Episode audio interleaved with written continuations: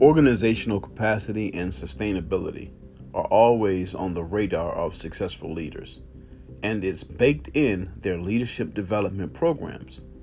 However, who holds them accountable for this success? Let's talk about it.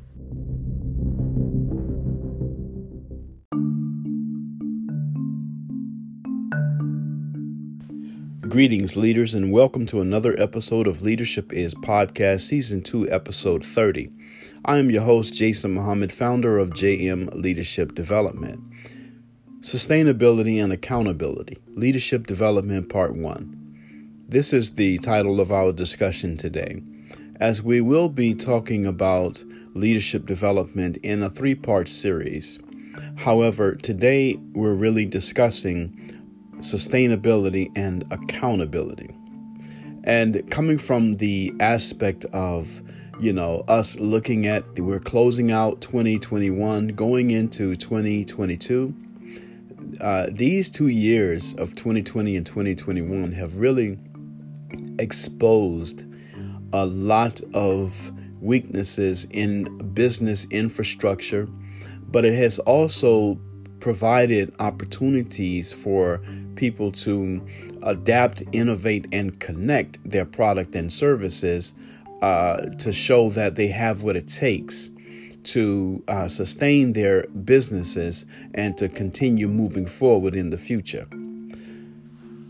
Leadership development is such a wide, uh, broad conversation, and it's a conversation that needs to be held sincerely within every sector of the labor force. That's profit, you know, for profit or non-profit. That's hotel, retail, uh, hospitality industries, you know, all of these different industries and sectors, private and public.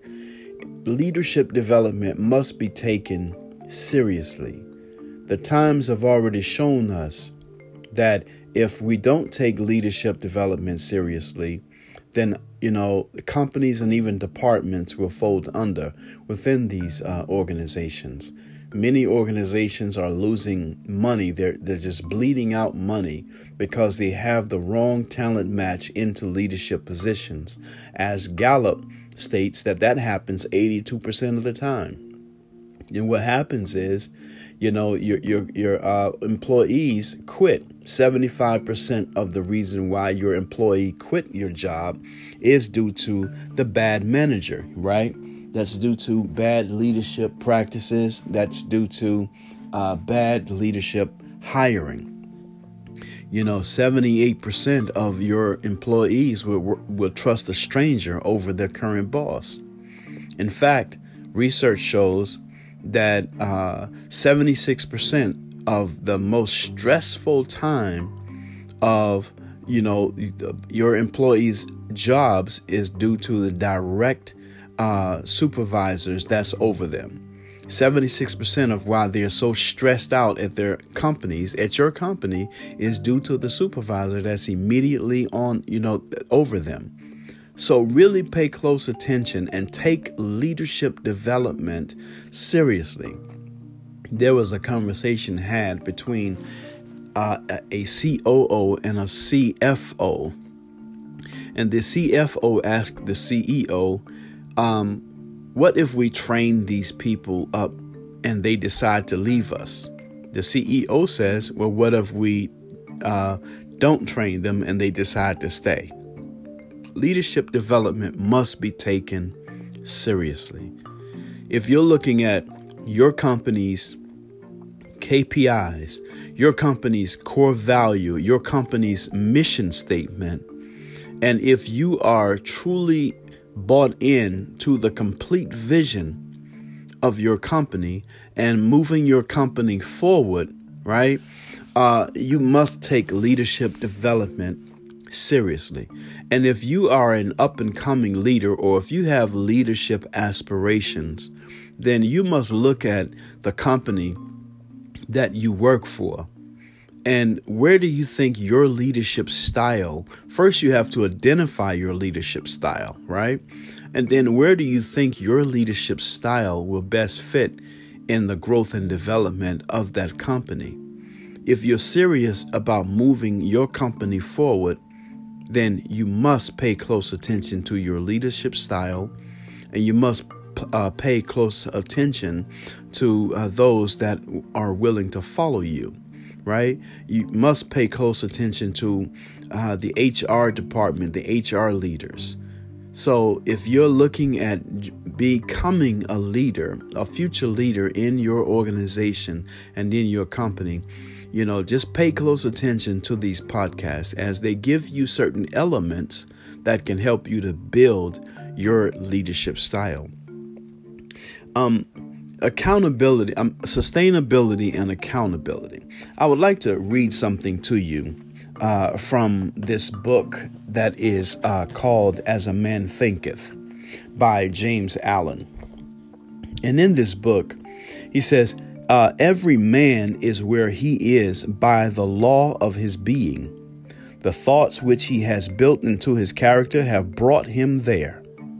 And in the arrangement of his life, there is no element of chance, but all is the result of a law which he cannot err.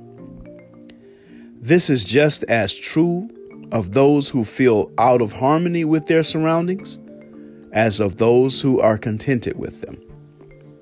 See, what he's saying to us is that, you know, it's what you think you bring about. What you think you bring about. And that is so true. It's called the uh, the law of attraction. In other words, it's called the law of attraction. Um, and so, but he's coming from, you know, the, the biblical scripture that as a man thinketh, so is he. See, what we have to look at, right, is uh, the part of the brain that is called the reticular activating system. The reticular activating system helps us to uh, focus more on that which we're thinking about, right? Let's say, for instance, uh, there's something that you really are focused on, um, the reticular activating system filters out everything else that you're not focused on and helps you to just start seeing signs of that which you're focused on, which is called confirmation bias. Like, for instance, if you say, Man, I really want a new pickup truck, and then you start thinking about the type of pickup truck that you want. Next thing you know, you start seeing that type of pickup truck, even the color of, you know, the pickup truck that you want. You start seeing it everywhere. Were those trucks always there? Sure, they were. But you didn't notice them until you, until you started focusing on them. Then the reticular activating systems uh, help you to filter out everything else you're not focused on and produce confirmation bias. I was uh, sitting somewhere the other day, and next thing you know, a Range Rover Velar, which is one of the vehicles that I really, really want, just pulled up right next to me. And she was letting her little dog out, you know, to walk for a while. But I was like, look at that. I was focused on that vehicle, and then I've been seeing that vehicle, and that vehicle has been coming closer and closer to me which is which means to me that I do have the opportunity and I do have a chance of obtaining that vehicle. That's a reticular activating system, right? That's in the brain. In other words, you know, you be very careful positively or negatively what you're focused on because you can attract that into your life. Sustainability and accountability you know, when we're looking at leadership development and we're looking at leaders who are successful in their companies, agencies, and organizations, right? What made them successful? It's really what is called self leadership or self management.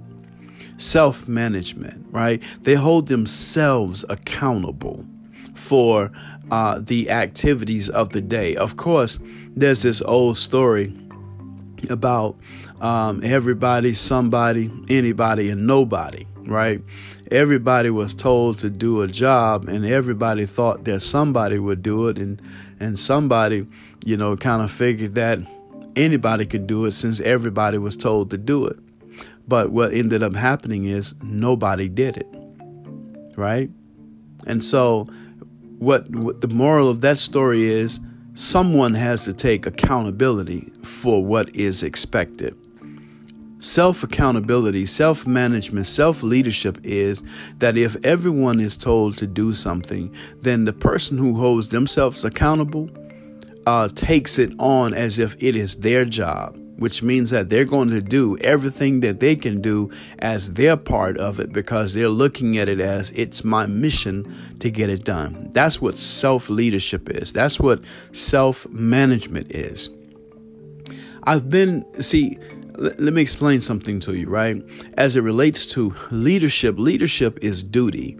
When I wrote my book, Leadership is 10 Principles of Success for the First Time Manager, I came from what I have heard from many people, including John C. Maxwell, that leadership is influence, right? But once you have that influence, what do you do with that influence? You've have you got to serve.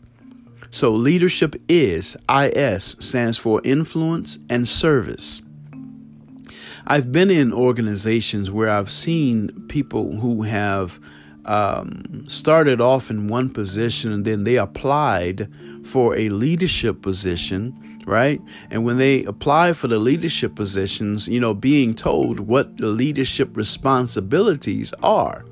And once they accepted you know, those leadership responsibilities, and then they got the title of a leader, right, or a supervisor, right? Um, and then uh, shortly after, started complaining about all of the work that they were doing, which they were told that they would be doing when they first got hired on as this new position of supervisor or leader. And then um, a great leader within the organization found a way to help them to get paid more for the amount of work that they signed up for originally to do once they received the title. And so now, you know, of course, they are extremely happy um, about doing this extra work because they get paid extra for doing not extra work, but the work that they originally signed up for when they originally accepted the title. So, really be um, sincere and honest with yourself that if you are uh, going to be in a leadership position, then you have to accept the fact that to whom much is given, much is required. To whom much is given, much is required. Have a sincere and strong connection to why you want to be a leader. I remember reading this book by Patrick Lencioni that talks about the motive. And in this book, you know, this leader who was uh, trying to buy out another company discovered from the uh, from the con- consultation or the coaching of the CEO of the company he was trying to buy that he really did not understand why he wanted to be a leader. And so then he ended up letting the CEO of the other company that was giving him coaching become the CEO of the merger that he uh, fostered to take place to buy out the other guy's company and merge it with his company to become one company. So he discovered that I'm actually not the best one to lead this. And so he ended up being in a position within the merger, within the company, within the organization that best fit his uh, style of life, that best fit his personality, that best fit his mindset. And so, again, you really truly need to discover if leadership is what you are aspiring to be, aspiring to do, then you must find out why. You must discover why. You must have a strong connection to why you want to be a leader. And always remember that leadership starts with self management, self leadership. I'm going to read something else from you from a book from the training doctor, Dr. Nanette Miner. And she has a book that's called Future Proofing Your Organization by Teaching thinking skills. And this book is awesome because she talks about how critical thinking is missing. and so, and uh, you know, when you're looking at the education of today's time, you know, she talks about it, right? How they're taught how to pass a test, but not how to critically think. So you can have all these scenarios within a test and you can teach them how to pass the test. But real life scenarios, critical thinking is missing. And sometimes, you know, if that's the case, are are are our children really being set up to survive? So it's just a question. That's a later discussion at a later time. But in her book, she talks about, as we talked about, leadership is self leadership and self management. She says self management is such an important skill for business success that legendary management consultant Peter Drucker wrote a Harvard Business Review article on the topic called Managing Oneself in 1999. The underlying premise of the article was that the arrival of knowledge economy required individuals to manage themselves and their careers, and he suggested various ways to begin to develop the skill of self management here's another part here, you know, of what she talked about. She says, What does self management look like? It's the ability to manage feelings, stress, anxiety, uncertainty, and impulse control.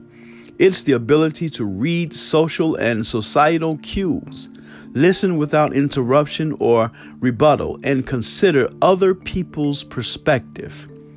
It is taking personal responsibility recognizing consequences, and working cooperatively.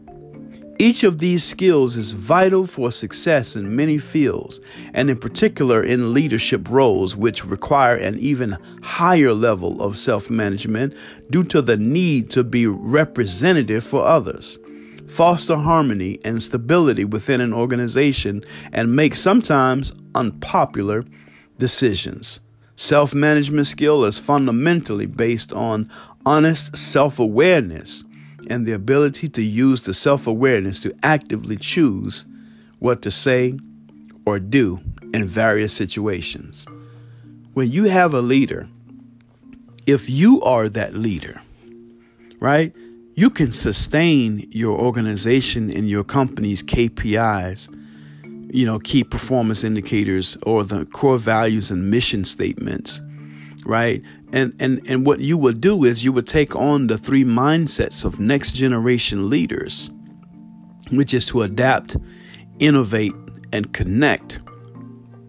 And you can continue to move your organization forward.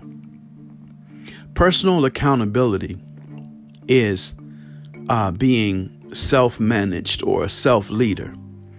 And if you are a self leader, self manager, right, who has accepted the accountability of moving your organization forward and taking on the three mindsets of next generation leaders, then you're looking at long term sustainability within your company as long as you know you believe in your leadership and leadership is influence and service.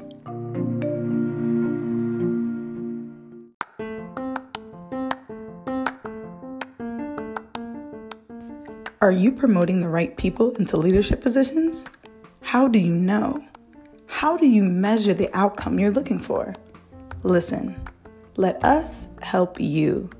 Please visit www.jmleadershipdevelopment.com and request a half hour conversation so we can help you with all of your leadership development needs. Oh, always remember leadership is influence and service.